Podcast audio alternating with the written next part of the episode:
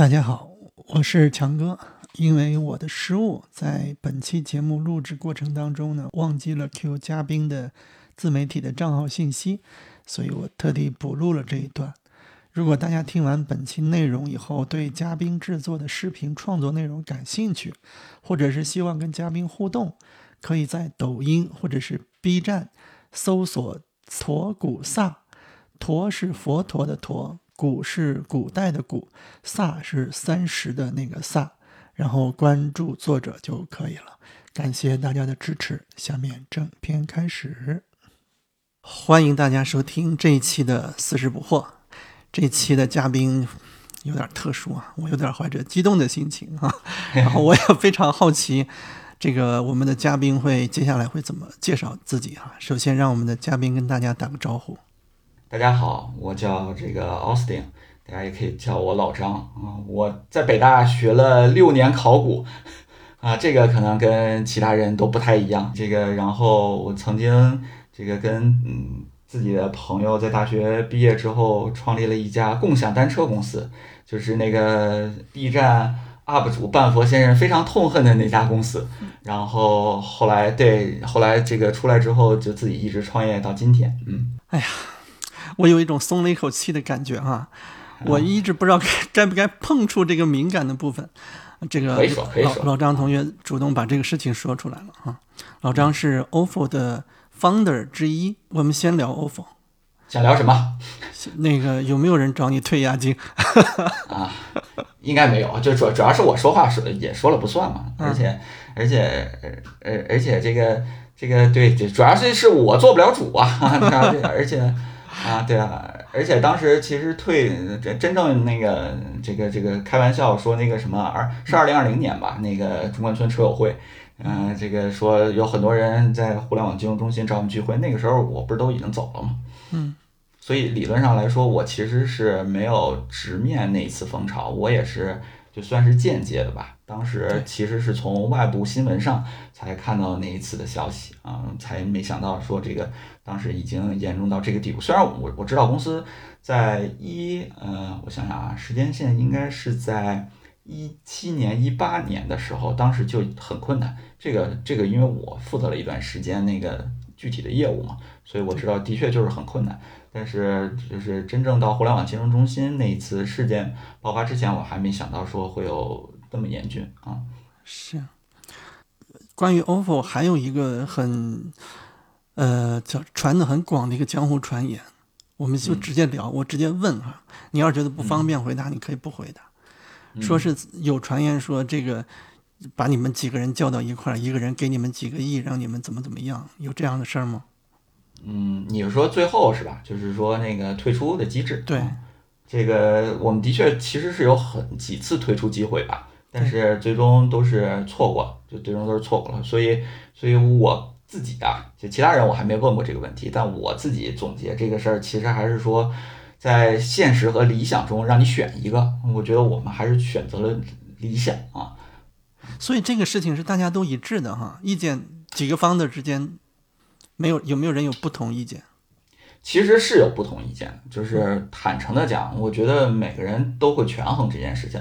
只不过我觉得我们几个人不同的地方在于，都从学校出来，而且第一份工作就就没想到是是这样，并且做成这么大。然后整个经历了这么一波之后，我觉得我们几个人的完全相似的地方就在于，就是北大这个地方还是很有理想的。就是就是那种叫这个仰望星空，脚踏实地嘛，所以所以就是我们几个人在选择的时候，虽然说内心曾经有很多次，包括会有一些时候，我们也会说是不是就像现实妥协，对吧？就拿钱走了。但但我觉得最终其实我们还是犹豫了。我觉得在这个选择上，我们最终还是去偏向理想这一部分。所以所以你看他这个。对吧？老板，就就就就就就我们说这个 CEO 最终做决定，我们也没有人说特别激烈的反对，或者是怎么样做一些过激的举动，就由此也就可以看出，我们其实更多的还是决定走理想这条路了。对，那我方便问一下，嗯，如果我们把那个数字按照最大的这个方向去估计的话，有可能是错过了多少钱？好直接，几个亿吧，几个亿吧，这就但这这整个可能对于团队来说是几个亿吧，嗯，对于对于个人来说可能一两个亿，就反正绝对是说让你不差钱了。好，可能有一些朋友对于小黄车也没有那么熟悉哈。小黄车是一个几个北大的学生创业，在从校园创业开始，然后在短短的两三年之内就做到了呃类似于独角兽这样的一个规模，这样大的一个公司。而刚才我们的老我们的嘉宾老张同学呢，他就是这几个北大的学生之一啊。行，这个是一个简单的背景，那我们就聊一聊上学。怎么说呢？那就是要聊到这个原来我我从小长到大这么一个环境，我我家就是土生土长的北京人，然后只不过一直在北京的郊区。就我们家挺有意思的，因为我们家有三个姓，就我我父亲姓王，我母亲姓梁，但是我姓张。为什么会这样？对，所以所以所以很多人就是说你是不是从垃圾桶里 被捡了出来啊？我们家是这样，我们家这个就是我爸那边的成分稍微复杂一些，因为我爷爷原来是，嗯，原来是国民党的一个军官，北北平和平解放了之后，这个我爷爷其实就相当于这个投靠了这个我们伟大的这个共产党，然后就成为了共党的一员，后来他就成为了那个呃这边杨震杨振一中的老师。所以，所以那个在那个年代就成为老师，就相当于其实还是一个比较体面的职业。然后他在原来没有成为老师之前，其实是当地的地主，所以这个身份其实后来在这个文革期间多多少少受到了影响，是因为这个你显然你这个成分就是巨大的问题。就就因为这一点，在我父亲那一辈的时候，为了避免波及到我父亲本身，所以就把我父亲的名字改了，随了我奶奶的姓。所以这是为啥我父亲会姓王，然后到我这一辈就相当于其实就没这事儿了嘛。那那那等于我还要回去回这个老张家，跟着老张家一个姓氏，所以就又改回来。所以有中间有这么一个波折。家族原来是什么样，多多少少会对你的性格在基因上给你留下了一些影响。我父亲这边就相对来说，嗯，家族的人都比较自信啊，就就不知道谁给的勇气啊，对吧？可能是梁静茹给的勇气，然后。对，但但我母亲那边，因为她我母亲其实就是整个家族都是就是普通的农民出身，所以这个等于我母亲那边，包括我姥姥，我姥姥现在还在，就整个家族的性格就偏内向，或者是偏内敛，就就比较嗯，其实其实是比较平静，或者是说比较低调的这么一个性格，所以所以这个其实是。是我们这个父母双方带给我，觉得在基因上其实可能就带给我一些性格的影响，所以有时候我会觉得，就就这两个矛盾的东西在我体内，就有时候我会觉得就就比较自信，但有时候我会又觉得就就又比较安静，所以所以我觉得这算是人比较矛盾的，就一体两面嘛。然后然后从小其实我觉得就是我的这个成长经历就应该算是父母眼中就比较乖的好学生。这个小学其实上的是我们顺义地区，这个现在看也是倒数的，这个倒着数前三名的这个学小学。然后这个初中的话，因为顺义地区的初中其实就那么几所，所以所以基本上也没得选。然后到高中这一路走来，就学习成绩都还不错。其实一开始我并没有想说去北大，我们一开始定的是去北外，因为我当时对语言还是挺感兴趣的。北外和二外，并且当时我们那一届是有这个小语种的提前批，我们当时去参加了这些提前批的考试，并且都过了。但是当时我们这个老师啊，这个极力劝阻，并且极力游说我父母说这孩子不行，对吧？这孩子必须要去北大，所以是这样，就强行把我的这个就就改到了北大去。然后那个时候，这个王刚的鉴宝节目不是特别火嘛，啊，再加上马未都，其实在百家讲坛有好多这样的栏目。他们就觉得这考古专业未来牛逼那，这个一定是就绝对不愁赚钱，而且而且这个专业吧，就你能接触到很多这种传统的东西。这个我觉得可能跟一直以来父母对我的这种关于传统文化教育也会多多少少有一点，所以就报了考古啊。呃，所以整个四年都是在学考古是吧？呃，对，在北大其实一开始这个。对考古专业没有什么了解，一开始进去也是一脸懵逼，所以这个学到大学二年级的时候，那个时候北大还算比较宽容，就是如果你觉得你不适应你现在选这个专业，嗯，你还可以调剂，就比如说你可以在那个时候申请，说我去其他院再学，对吧？或者是我去学一个第二学位。我觉得当时对于考古这件事情，其实自己也没有那么的热爱，因为因为这个专业跟大家的想象是不太一样的。就是就是，虽然说考古很热，对吧？比如三星堆最近又挖出来一些奇奇怪怪的什么长得像奥特曼或者像电子狗这样的东西，你会觉得很好玩。但实际上，当你真正接触到这个专业知识的时候，你会觉得它是很枯燥，并且是很琐碎的。就因为它更多的是强调用一个个这些挖出来的文物，或者或者是挖出来这些遗迹去证明历史，或者是说补充历史的一部分。所以真正接触起来，你会觉得是很头大的一件事情。所以，所以我觉得多多少少可能也受到了我身边的这些同学的影响。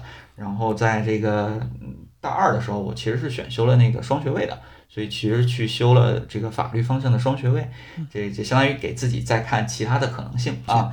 在北大学上四年考古，就能达到一个什么水平呀？能鉴定吗？还是说不能？不能，不能，就是很明确的说，这个学了四年，你也就刚刚入个门啊，就就对，是差不多，也就是刚你对这个专业到底是怎么回事儿，这个大概有一个相对清晰的了解和认识，并且你能掌握一些基本的方法论。然后，如果你想更进一步学，你肯定还要走研究生和博士生的这条路。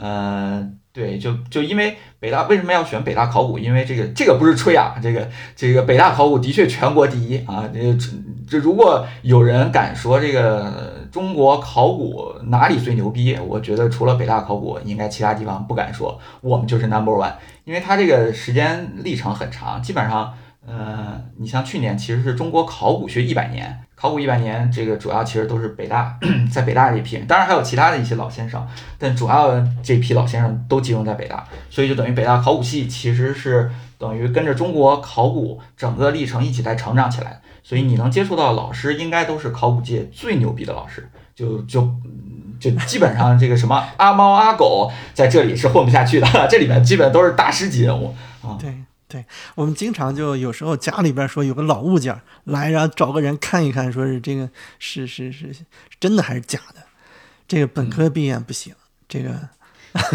这个。这个不是只这这个不是那个什么的问题，这个不是说这个就是毕业的问题，这个是你就第一你看的东西是不是足够多啊？就就就你简个举个简单的例子吧，你说马未都先生这个对吧？他做这么多对吧？搞光复博物馆，收这些家具，收这些老物件，其实他也不是说学了多少知识，当然他肯定有知识的基础，但核心在于你要更多的去看，对，就更多去看。我觉得这个事儿就跟警察办案有点像。就相当于你看的人足够多了之后，你就会对这个东西，就比如对某一些人产生直观的感觉。这个感觉你说不出来，但是他可能就是对，对吧？你看某个人鬼鬼祟祟，他就他就不对，他可能就是有问题。就同样的，你看很多文物就是这样，就是如果你看的足够多，你去了很多博物馆，然后你也去拍卖会，你也去地摊儿、潘家园儿。这个这个这个这个大石烂，你你去淘，你看的足够多了之后，你就会对这个东西到底什么是真，什么是假，会积累起自己的判断。然后当年的那一批老专家和老的教授之所以说能够这个目光如炬，或者说这个叫火眼金睛，其实就是这么锻炼出来。人家看的足够多了，所以他自然也就知道怎么回事儿。对，那你显然你对考古不是很有信心啊？你后来又学了法律。对对，我我觉得我我对考古其实是经历了一个转变啊，给我们聊一聊，给那些正在高三想犹豫要不要报北大考古系的同学，给他们点建议啊。这其实其实今天是给北大考古文博学院做宣传是吧？对对对，啊，是这样，这个考古这个专业其实它还是一个。就是外人看起来感觉特别神秘，是不是跟《盗墓笔记》然后或者是《鬼吹灯》那种，对吧？这个胡八一，你你就出来就干脆啊，你们是官方的呀，对吧？他们是民间的，你们不不都这这奉旨民间的考古，不民民间的官方都都都都不一样，就是都是大家头脑中的这个自嗨和误解。这个专业其实是很细分的，就比如说我们当年其实就细分成四个方向，我当时其实学的是博物馆，博物馆学。更多的是讲这个博物馆里面的这些，嗯，怎么管理啊，然后怎么保护啊，怎么规划啊，怎么做展览，是这个东西。然后这个当然，所有方向都要学考古学的知识，就是等于考古学也是其中的一个重要的方向。考古学就是重点，就是讲历史、讲材料。所以就是你必须对中国，如果是搞中国的，你就必须对中国古代史足够了解；你要是搞世界，就必须对世界史足够了解。然后第三个方向其实是有文物保护的，这个更多的就是就是我在故宫修文物，对吧？你看那些老师傅、老专家，更多的就涉及到这一块儿，你需要物理化学的知识介入来帮你把文物修复好。然后第四个就是文物建筑，或者说叫古代建筑，它更多的是讲建筑学，就讲建筑本身的一些知识，所以它更多的是像这个梁思成他们这个营造学社做的这些事情，所以它是很细分的。如果你到研究生阶段，比如说我这个从北大保研保到这个专业，我我后来又读了两年嘛，读了两年研究生，保研之后，你研究生阶段会会细分到各个更细节的领域，比如说考古里面也分佛教考古。对吧？丝绸之路考古、汉唐考古，它有的是按时代划分的，比如说这个这个中国这么多朝代，宋元明清，然后也有是按题材划分的，比如说就专门搞水下考古，去打捞沉船，对吧？就有人干。还有就是专门搞骨骼，你就研究这动物这骨头是怎么回事。还有人就专门研究陶瓷，它是非常非常细节的。所以，所以真正走出来的每一个学者。只会负责一个非常细的领域，他不会说大面的研究中国考古是怎么样，这个就很难很难，除非是一代宗师级这样的大人物，就大家基本上每个人专注的都是在一个很细的点啊。但我感觉听上去这是一个很孤独的一个行业。对，就是你做学术嘛，就它的本质其实还是做学术，做学术其实还是要做冷板凳，但好处是这个行业相对来说选择的人少。就它还是一个小，外界看它其实是以一个就是更多的是猎奇的视角来看，但内行人看它其实还是更多的是学术和历史学的本身。就因为你要知道，这个考古学最初其实不是独立的学科，它还是从历史里面划分出来的。在没有考古学之前，大家都在历史里面，所以所以它的本质其实还是在研究历史，只不过是换了一种角度，不是说读史书，而是说我去挖，对吧？或者是我通过实际的这些留下来的遗物或者是遗迹。啊，我来看这历史到底是怎么样？对，所以，所以它其实就是这么一个孤独的学科。你要说待遇，这个是大家最关注的问题。这个毕业之后能去哪儿，待遇怎么样，绝对是铁饭碗。就就就，当然，如果你要对比，比如说你跟当时互联网。这些 就就跟强哥你吧，对吧？比如说跟跟你们当时作为程序员来对比，或者说跟那些搞金融的，或者是这个搞其他的行业的人来对比，那收入可能不是特别乐观，就可能一个月嗯七八千，对吧？或者是稍微好一些过万，也就这样。嗯，对，收入是一方面，因为之前咱们呃没有录之前咱们聊嘛，说是这个喜欢也很重要。那像你们这些同学里边有没有真的就是特别喜欢这个行业？就是他能够从里边找找出来一些我们叫成就感也好，或者说叫一些享受呀？他他他主要的享受的点在什么地方？对，有，就是就是就是每个人的关注点会不一样。然后我们这个专业基本上到毕业的时候会发现有三分之一的人会留下来，在这个行业里面继续发展，剩下三分之二人基本也就都走了。而且你要知道，我们每届招的人当时就不多。你像我们那一届，我们基本上是零九级入学，我们那一届可能就三十多个人啊，所以所以真正留下来人还是少数。比如说，我举个例子吧，我我们当时是四人一间宿舍，我有两个舍友就留在这个行业里面，一个是在大学当老师，他的方向就是文化遗产，更多的其实是讲一些关于村寨啊、博物馆啊、策展啊这个方向，他就是走科研教研的这条路线了。我还有一个朋友，那个是从小就对这个方向感兴趣，而且他有一定的家学基础啊。他特别神奇，他是在这个高二的时候就写了一篇论文。你能想，他在上海嘛？他高二的时候写了一篇论文，是讲这个竹简背后的卦序研究。就你想，一个高中生在高二的时候呢，我都听不懂他在说什么。就很简单，就是说这个古代竹简，你知道他，因为因为当时没有没有书嘛，对吧？就大家都把这个文字写在竹简上。但有一个问题，如果竹简那个编的绳烂了之后，你怎么判断顺序？这个其实是一个很重要的问题，对吧？你你就就就跟这书都散了之后没有页码，你你怎么知道哪个是第一页，哪个是第二页？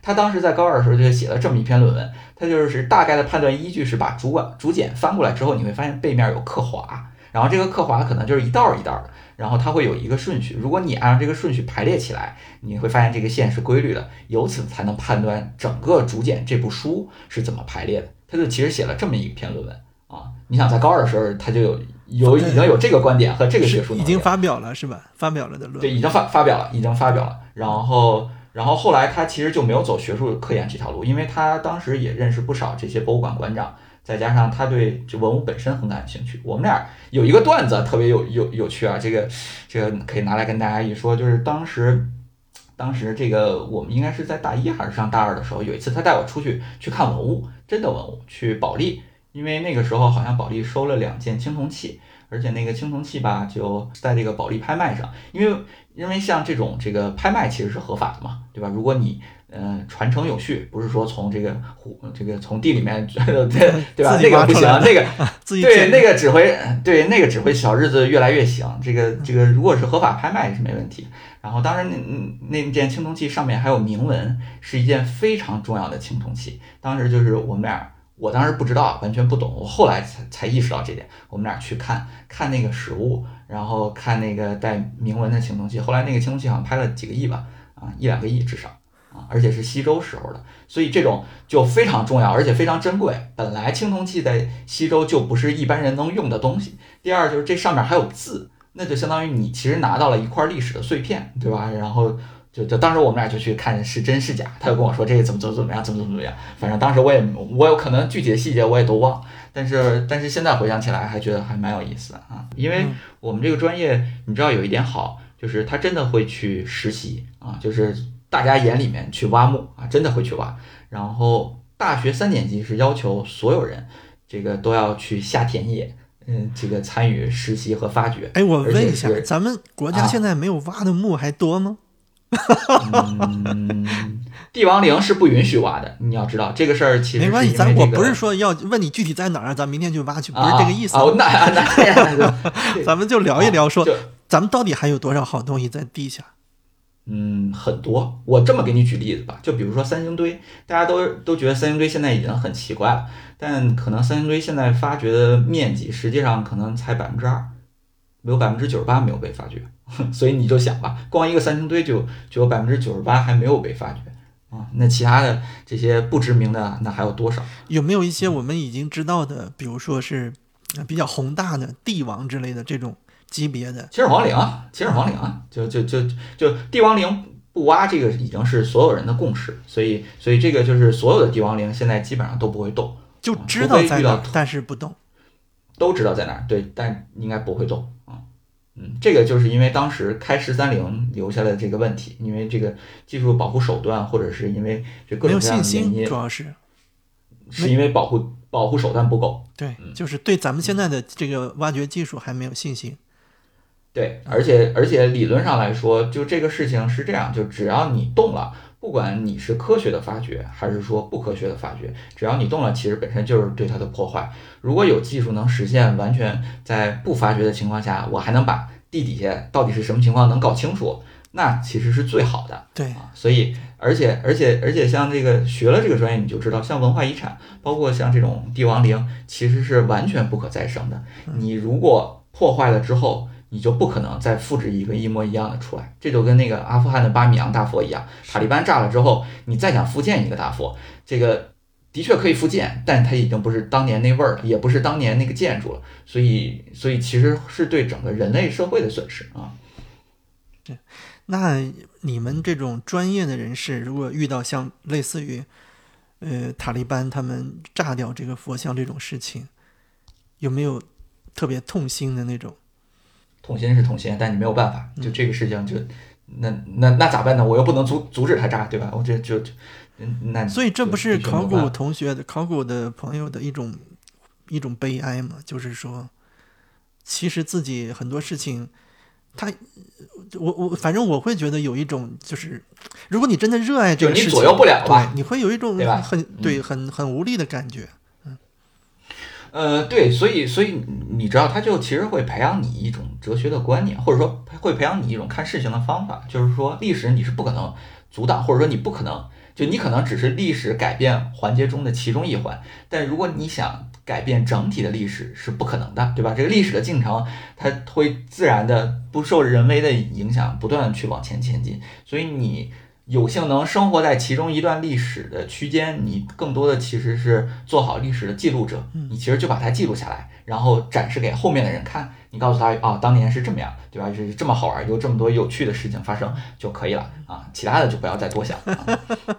对，对，哎呀，我想了一下，你们这个专业，可能咱们你们这个专业咱们聊的有点多哈，就是没事。如果真的是热爱这个专业的话，特别理想的状况就是，我我开上一辆小破车，然后我就走到哪儿，一路走一路去去看我喜欢的东西。如果能够同时把这些东西再分享给大家，对吧？在呃。类似于我们做这个 UP 主呀什么之类的，哎，这也是挺好的。会会有人在做这个事情吗？其实有人在做，我，呃，应该是去年吧。去年我有一个研究生同学，然后当然这研究生同学他这个当时在网上还挺吵得挺沸沸扬扬的。他这个其实就对这些文保单位很感兴趣。我们俩是研究生，是在一个班。但其实见面的机会比较少，就我知道他，然后，然后他当时是因为一些这个比较激过激的言论啊，就当然他他他这个这个说话不把门儿，这可能是他的问题，但是他是真爱真的比较热爱这个专业，所以他去了很多地方，他后来还写了一些书，最著名的是去了一次阿富汗，然后那个被塔利班抓了嘛，然后抓了之后，就这件事情我是知道的，因为那个时候我还在上学，是这个是不是故事 FM 采访过那个？哎，对，被抓了之后，然后那个后来这个动用我们，当时校我们院长其实就后来层层找，层层找，找这都都都搞到外交部去了，去去捞他，把把他捞回来。但但他的这个经历其实还蛮传奇的，所以他后来写的那本书，我现在还有。就他其实对这些文保单位是非常热爱，并且非常愿意去记录。然后去去寻访的，然后但是很遗憾啊，就是去年的时候，因为他去那个六甲居藏寨看壁画的时候，就不小心在悬崖上滑坠了，所以就很年轻就就离开了嘛。这个我觉得从他这件事情，我觉得对我多多少少其实也是有一点启发和激励。我觉得总得有人去做这样的事情，所以为什么后来我想来想去，觉得这这个事儿其实还是挺好的，应该。咱中国有这么长的历史，对吧？其实有很多的这些有趣的地方，大家都不知道。而且大家知道那些内容都是一些什么奇奇怪怪的，跟盗墓还有玄幻相关的段子，有更好玩的故事啊！我觉得应该有人去做，把他们通过更简单、更科普、更好玩的方式呈现给大家。嗯，我们聊一聊后面的，呃，你是研究生阶段，是你在 ofo 是研究生阶段还是本科阶段？对。对，嗯，对，研究生阶段，我们也我们本科的时候当时就想折腾事儿，然后那个研究生的时候刚读的研究生，那个时候最早做的其实还是旅游的项目，嗯，然后当然当时那个骑行旅游还没有那么火。然后，所以当时我们最早的那批员工，其实都是多多少少是有进藏经验的人嘛，对吧？下次你可以去采访采访他们，就每个人都都还挺有意思。就是你如果没有骑车去过西藏，对吧？就从各个路线，比如说新藏、青藏、滇藏，你就没有进过，那那那当时不找你啊。所以，所以最早其实是旅游项目，后来就是做共享单车这事儿，其实是一个比较偶然嘛，是因为当时我们就是旅游那项目没钱了，然后真的是被迫转型。这个媒体上就说的已经很多了。所以，所以其实是一个偶然之中，没想到做了那么一件事情。我觉得多多少少也影响了我们这些人吧，就会不会影响我们一生，现在还不确定。但反正对我们每个人肯定产生了很深的影响。我从刚才你聊专业的这个事情上面，我觉得你还是非常热爱考古的。那你会觉得这个创业的时间是走了弯路吗？对我来说，我觉得，嗯，可能我追求的更多的不是说这个近路或弯路，我觉得其实是追求一种便利性，就是怎么说呢？就是更多的可能去经历更多的经验和更多的感受，是就是你可能要更多去经历一些事情。所以创业对我来说就是走这个便利性的一部分啊，就就等于就等于我觉得有这么一个经历对我来说，其实是一个人生很宝贵的经验。毕竟人只能活这么一次。所以当时你要说我们是不是有准备就做这么一个创业，或者说是不是有非常明确计划，可能也没有，就几个年轻人一拍脑门就干了，对吧？然后就就干成这样。所以，所以，所以我觉得有了这个经历之后，多多少少会对我们之后会产生一些影响。嗯，其实，其实我我跟好多 ofo 离职的同学都聊过啊，我发现一个 类似于共性的东西，就好多人离职以后就没有办法再去。找一个地地方上班了，就都开始创业，都开始想这个事情。我也不知道这是现实会好啊啊，现实会教育好不？现实会教育好大家。我觉得大家还是抱着比较高的期待来做一些事情，但但现实还是会教育好大家，就是因为这个嗯这个现实和你的期待和你的理想之间总会有差距。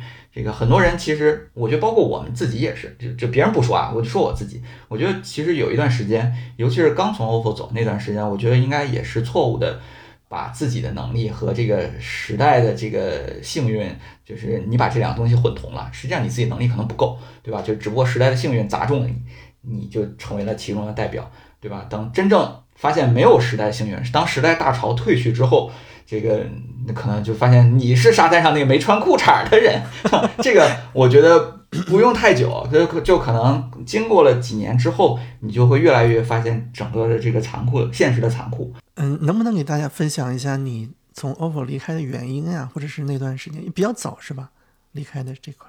嗯，反正也就就怎么说呢，也不早不晚吧。就就就我觉得，其实后来经历了很多事情之后，发现就也的确没什么可以做的了。而且那个时候整体都在收缩了嘛，是就就我们一开始是想说出来去试一试，就那个时候自己内心还抱着比较高期待，所以就出去去做新消费去了。我觉得多多少少也是跟环境有关系，因为那个时候新消费可能更好融资，然后包括你可能这个身份更好讲故事。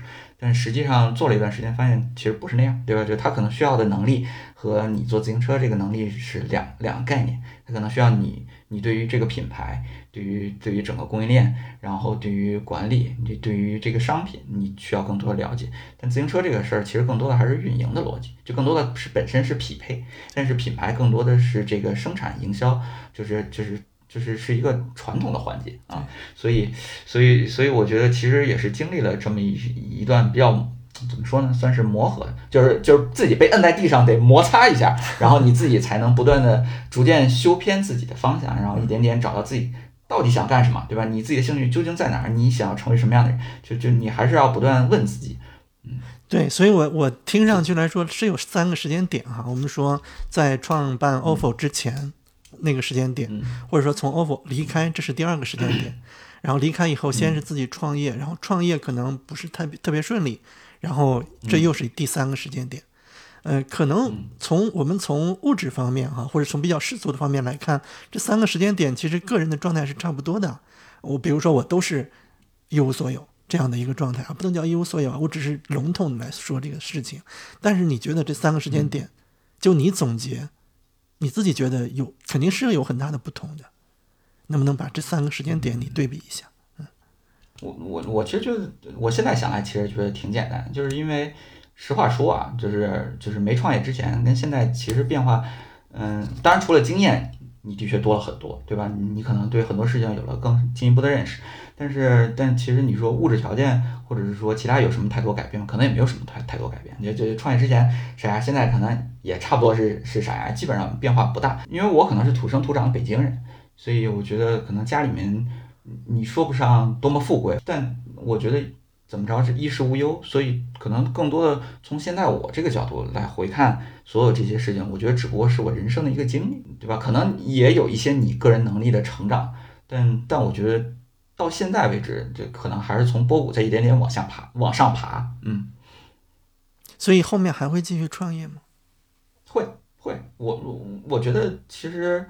我一直有一个观点啊，就是说我大学毕业之后没想过说我非要找一份工作或者怎么样。虽然说我家里人会很在意这件事情，会会天天催说啊，你赶紧去找个工作吧，对吧？但我其实觉得还好，对吧？这这这这找工作又怎样？没找工作又怎样？我觉得做自己喜欢的事才是最重要。而且又不是说我找那个没有找到工作，我我我就会死，或者说就就我就吃不上饭了，也不是这样。对，所以所以不会吗？呃，很多人可能会面临这个问题，就是说要养活自己。嗯，对，所以就是这其实是有是要有现实的考虑的，就是说你要考虑到你的现实是一个什么条件，对吧？然后你必须要很客观的评估你现在家里面是一个条件，是说你家庭需要你更多来承担责任，来来需要你出去赚钱，来反哺给家庭，对吧？然后来让大家生活的更好。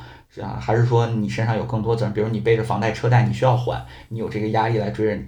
对于我来说，好像我这些压力不存在，所以，所以我觉得其实就一个目标，就是赶紧往前跑，对吧？就就就我觉得想办法去做自己喜欢的事情，并且把某一件事情做成就够了。所以可能这也是我的幸运，就是这样。但但我觉得我要在这基础上自己做的更努力一些，就把自己想做的事情做得更好。嗯嗯，你看你。老老张其实很年轻哈，但他非要让我叫他老张，那 这不是反差嘛？对吧？现在都讲究反差。嗯，那你自己对自己的以后的未来有什么规划吗？目前来看，我其实还是想做内容，对我我还是会坚持来做内容这个事儿。就我觉得是是是，反正我经历了很多段做内容的尝试啊，就断断续续的，不是特别连贯，在。在做这个共享单车的时候就做过内容，然后在这之前，这个大学的时候也做过，然后高中的时候也做过一点，但那个时候还少。然后后面后面其实就包括现在其实也在做。我觉得做内容这件事情是，你不给我钱，对吧？你哪怕一分不给我，我依然会去做的一件事情。由此我经过很多次自我的反思判断，这事儿可能就是我要做的事情。就就因为做这件事情，我不考虑回报。或者说我不考虑经济上的回报，我就是觉得爽，对吧？或者说我就是想要真正的去把我知道的东西分享给大家啊。虽然虽然可能我一开始做的不好，呃，无论是技巧手段、叙事的结构，可能没有达到我想要那样预期，那你改进就好了，你就你不断前进，无限进步就可以了啊。哎呀，我我可能我因为年纪的原因啊，可能我对这个事情理解会不太一样，我有时候会悲观，会觉得说。对你的这个内容感兴趣的人就是少数，嗯，或者说你你在做一个永远不可能有什么水花的这样的一个事情，这个你你有这方面的预期吗？不做预设，因为因为我觉得经历了 OPPO 这一次，包括后面这个这几次创业经历，我觉得基本上我不会做太多的预测。就我整体也是这样，第一，我是一个比较乐观的人，所以所以我看未来整体，我觉得会会逐渐变好。啊，这个其实是我确实永远会逐渐变好。虽然说，对对，虽然说可能它不一定爆发式增长，或者说它可能不一定说就是一下所有人的目光都注意到你，但我觉得可能会变好，会有更多的人关注到你。它是一个量变的过程，所以我觉得对未来的预期我是乐观。然后在具体的这个过程中，我觉得没有太多的那个什么，就我我不会说对吧？没有人关注我就怎么样，就就这个不会有。我觉得要。考虑到做内容这个事儿本身，它的就可能就是一个长周期的事情，所以你要把情绪和你自己做内容这两件事情分开，对吧？做内容更多的其实是表达你自己，然后它需要设立一些衡量的标准，无论是数据上的还是说主观的，就你就看你跟这个标准是每天是一个在不断进步，还是说你止步了，还是说你在倒退，你就这样一点点往前走就好。我老是觉得。你看现在做的这个事情，你再大再大，我你现在这个这个最爆款的一款大概是个什么样的一个数据量呀？方便分享吗？B 站大概就是一般吧，B 站我觉得 B 站还是做挺一般的，B 站 B 站和西瓜可能就是就是十万播放几万播放，抖音好像做最大的是有一个现在是五百万播放啊啊这么大了吗？我关注，哎呀，我可能是错过了你的一些更新，有五百万播放有。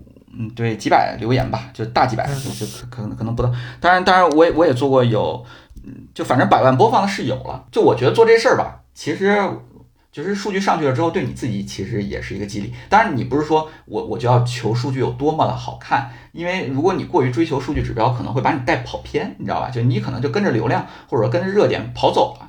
你有可能就就回不来了，但是但是数据的确上去了之后，会给你的心态造成一些改变，就你会觉得有意思，对吧？大家开始跟你互动了，跟你这个一起玩梗了，所以你会很开心。我觉得这个其实是花任何钱都买不来的。嗯，我觉得每个人还是得有一定梦想，因为说实话，这两年是很难，这个我可以很负责任的讲，这这真的很难，对吧？我身边所有朋友都说难，对吧？没有没有说不难的，但是但实话实说啊，这个社会已经发展到现在了。这个你真的吃香的喝辣的，甚至是住好的，又能到哪里去呢？就又能好到哪里去呢？就这外乎房子更大一点，车更豪华一点，对吧？原来不是品牌的，现在都用上品牌的。然后呢？就就我觉得这个然后呢，其实是很关键。我觉得经过 ofo 这一波之后，对我心态最大的变化是说，原来我可能还会比较在乎物质啊，或者是对吧？就我可能也会去追求一些关于。这个什么牌子啊，或者是追求经济上的东西。但是从 OPPO 这件事情结束之后，我觉得给我带来更大改变是精神上，就我可能现在会更追求精神上的满足。就我觉得物质条件就算再好，对吧？就就天天给你吃海鲜，那他妈的一年三百六十五天你也就吃腻了。就就但精神上这个其实是没有止境。所以为什么人一定得有一个目标，或者说得有一个理想？就你必须。依靠它，然后支撑你去走完这么一生。我觉得，如果精神上浑浑噩噩，物质上再再怎么富裕，我觉得没劲啊。对我来说，我觉得没劲啊。嗯，当然也有可能过于装逼了。我现在想想，没事。但我可能这是我的问题，可能这是我的问题，就是我我我问着问着就总是把这个方向往这个往这个方向上带，这这可能是我的问题啊啊。但是我觉得啊。还还有一个还有一点，可能强哥，因为咱们俩这个这个，毕竟毕竟马上要处的这个年龄阶段不一样，毕竟你可能比我要长十多岁，所以 所以我觉得可能十多岁之后我是不是还会这么看，我也不知道啊。但反正目前我就是这么看啊。我觉得年轻人就应该这样呀，如果年轻人都像我这样死气沉沉的，那那还有什么希望，对吧？年轻人就应该是有理想的，应该是有朝气的，应该是啊，咱咱咱咱还能算年轻人是吧？我还以为我都已经算中年人了，半截都已经快埋埋到墓里去了。你这连小孩都没有的，你说那么多干嘛？哎呀，是瞎瞎开玩笑。现在零零后这这这这不都一个比一个活泼的很吗？是是。当然这事儿我觉得我觉得可以多聊一点，就是说可能跟我在大学的时候去尼泊尔有一点关系啊。以以及我我之前去少数民族村寨有一点关系，因为去尼泊尔那一次是我人生中，嗯，爬雪山，真正的爬一座高海拔的雪山，然后并且没爬过去哈。这个这个当时是北大山鹰社老师组织，然后我们我们跟老师六个呃三个学生三个三个学生三个老师还有还有还有其他一些这个当时我们找的那些呃夏尔巴人嘛，就就就就其实是我我我们叫驼夫，实际上也算我们好兄弟了，跟我们一块儿去这个尼泊尔。最有名的安纳普尔纳雪山，走 E B C 大环线，高山峡谷，然后荒漠，然后到雪山，甚至是翻越这个雪山的雪线，到另一侧再下来。当时是做这么一个活动，但是很不幸，我这个由于前期过于作，这个在高海拔地区发烧了。然后这个你要知道，爬山的时候在高海拔地区发烧是一件非常危险的事情，就很容易就演变成为肺水肿，然后对吧？就就你可能人就挂了。所以当时情况还挺危险的，而且我这个跟我的同学，我们俩同时发烧啊，这个可能都是我们俩过于浪的结果。所以当时就离我们跨雪线那天就差一天，那个时候在海拔三千多米吧，三千五百四千米了将近。然后那个，就反正你要做一个选择，对吧？上去还是下来？我们当时没办法，这个为了为了安全起见，最终还是选择下撤。所以就是当时找当地的摩托车，一个人驮着我们。我们坐在这个呃当地村民的后面，然后就晃晃悠悠的跟着他们骑着摩托车下了山。下了山之后，这个这个就你其实还得养好久，你的烧才能退啊。然后当然还有一些其他的并发症，反正就那段时间搞得我整个人这是真是身心俱疲，就想死的心都有，就真是太折磨你了。然后后来我们下来了之后，因为大部队还在翻越雪线，我们下来之后就直接回到当地的小镇上。那小镇吧，就是从现在看，连咱们国家这个七八九线县城都不如。说实话，这个就挺脏乱差，然后这个各种卫生条件都不好。但我觉得在那个小镇上待的那几天，可能也就不到一周的时间，是我一生中最重要的经历。就我觉得到现在为止，我还能非常清晰的回想到当时在小镇上经历的这些事儿啊。就就我觉得不是因为说吃的有多好，喝的有多好，而是说。就可能是经历以及跟当地的人打交道这些有趣的瞬间，我觉得真正让我觉得它就深深的刻在了你的记忆里。就哪怕我后来去过很多国家、很多地方，有玩过很多更好玩的、更刺激的项目，也没有那一次的经历给我的感触深啊。你能挖掘出来说，到底是那一次有什么特别的吗？我觉得就是就是苦难，或者说就是就是我觉得更多的去跟人打交道，你强迫你去跟人。跟人打交道，因为你就比如说，因为他们当地的那个语言就是不是讲英语有点费劲，说实话，就他们的英语你也听不懂，对吧？都带着就多多少少还有一股咖喱味儿。然后你说英语，他们也听不懂，所以两只能双边比划。这个一个是说比较遭罪，就你整个人的状态就不好。第二就是说，在这种情况下，你还要跟他一边比划一边沟通，你们可能要去，比如去医院啊，去买药啊，或者是你需要坐公交汽车怎么坐啊？这线路从哪儿到哪儿？这字对吧？他们写的什么字我也看不清楚。所以就是就是在这个不断沟通和磨合的过程中，嗯，我觉得就等于一点点走进了当地的生活，你其实就融入到那个环境里面去了，并且你能感受到他们的那种文化，他们那种就是虽然说这个经济情况和卫生条情况都不咋地，但是他每一个人都非常礼貌，并且非常友善，你遇到什么问题他们都愿意过来帮你，并且就是见面都会跟你打招呼，所以所以就是你整个人走到了那个环境里面去。不是说我只是浮光掠掠影的，我去一些景点看一看，或者是怎么样？就我就我觉得我我的理解是你感受到了这个世界的善意。嗯，对，某某种层面说也对。不不这个善意不一定是对你的，它有可能是对这个这个世界本身它散发出来的一种好的或者是向上的东西。或者我觉得其实是我感受到了一种生活，或者说感受到了一种不同的烟火气。因为你出去旅游嘛，你平时接触到的可能你去一个旅游城市打卡景点，然后吃美食，然后对吧？就是拍拍照，这个这个做一些看一些好玩有趣的项目，看一些历史文化遗迹也就结束了。但那一次印象对我深，就是我真正深入到了这个社会生活中，我可能就是有一段时间对吧，跟他们一起，他们吃啥我也吃啥，对吧？他们那街边小吃不干净，那没办法，我也其他的我也我也不知道这这啥是啥，那我也跟着吃，所以就是等于。强迫你融入到了他们的生活中去，所以就那种感受对我的冲击是很大的。我就就因为而且那个时候我在读大学嘛，我觉得哦，原来还可以这样，对吧？就不同世界上不同的地方人生活原来是这个样子的，他们原来是这么想的，对吧？这个问题他们原来是这么看，所以所以我觉得这种交流对我来说其实是给我带来了很多的影响，以至于我现在其实见到人也特别特别愿意去交流，也特别渴望去交流。嗯好，我问你一个问题哈，就嗯，可能我们又又拉回到，因为我们准备结束了，也准备 又拉回到 ofo 对这个事情上面来哈，啊，就是得吃饭嘛，呃 吃饭倒是没关系。那个，啊，我我我想问一个问题，就是，呃，我我们比如说是人生的波峰和波谷吧，我们说波峰是比较 up 的状态，然后波谷是比较 down 的状态，然后我们如果给它量化一下，比如说最顶点就是一百，那最 down 的谷底就是零分，那你会给你的人生的这几个阶段怎么样打分呢？比如说你考上北大，这是一个大概在一个你觉得在你的这个从分值上哈 up down 这个分值上在什么时间点？然后创办 ofo 大概是在什么样的一个时间点？然后从 ofo 离开到现在这么几个阶段，你会怎么样用数字来表示呢？我会这么看，就是就是第一，我不会用数字来看，因为数字的话，就是就第一啊，这这这人生没有过完，所以你用很不数字来配合呀，你这个很不配合。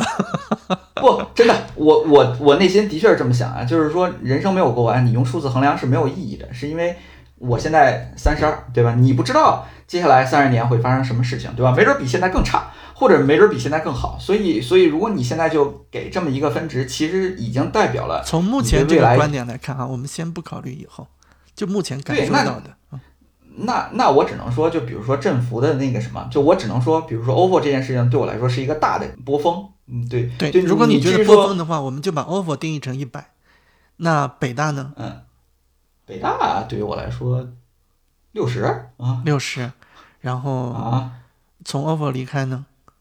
从 offer 离开，我觉得我觉得到现在其实可能是经历了一个嗯，归于就就就就就可能我我觉得会经历了一个断崖式的陨落的过程啊。从 ofo 是从 ofo 离开的时候是三十，呃，对对对，你可以这么说吧，对吧？就是创业失败是零，呃，那倒还不至于啊十这个这个，对，就比如说你也可以这么讲，啊对，讲我我我，所以我最好奇的点是现在，现在这个数字是多少？现在这个数字，其实我觉得就又回来了，就是就是可能六七十啊。回到六十，但是回不到 ofo 那个状态了。对我，我觉得它带来的预期是很大，就就主要的原因是因为预期不一样。嗯，是因为 OFO 这件事情，通过我后来的反思和总结，我觉得它算是时代的幸运。所以我觉得对于它来说，你把它做成一百，有这么一个大的波峰来说，我觉得呃，对我我觉得是没有问题。但是我现在对于这个时代幸运还会不会出现在我身上，我有不确定性，所以我我现在预期就比较平稳了，对吧？如果出现就出现了，没出现那也无所谓，我也不后悔。如果时光能倒流的话，你看我们这种假设就比较好问问题。如果时光倒流回了当初老戴说走，创业去那个时代，你肯定还是会毫无犹豫的就跟老戴走啊。对对，嗯，那你在整个的这个期间，自己觉得有什么后悔的事情吗？嗯。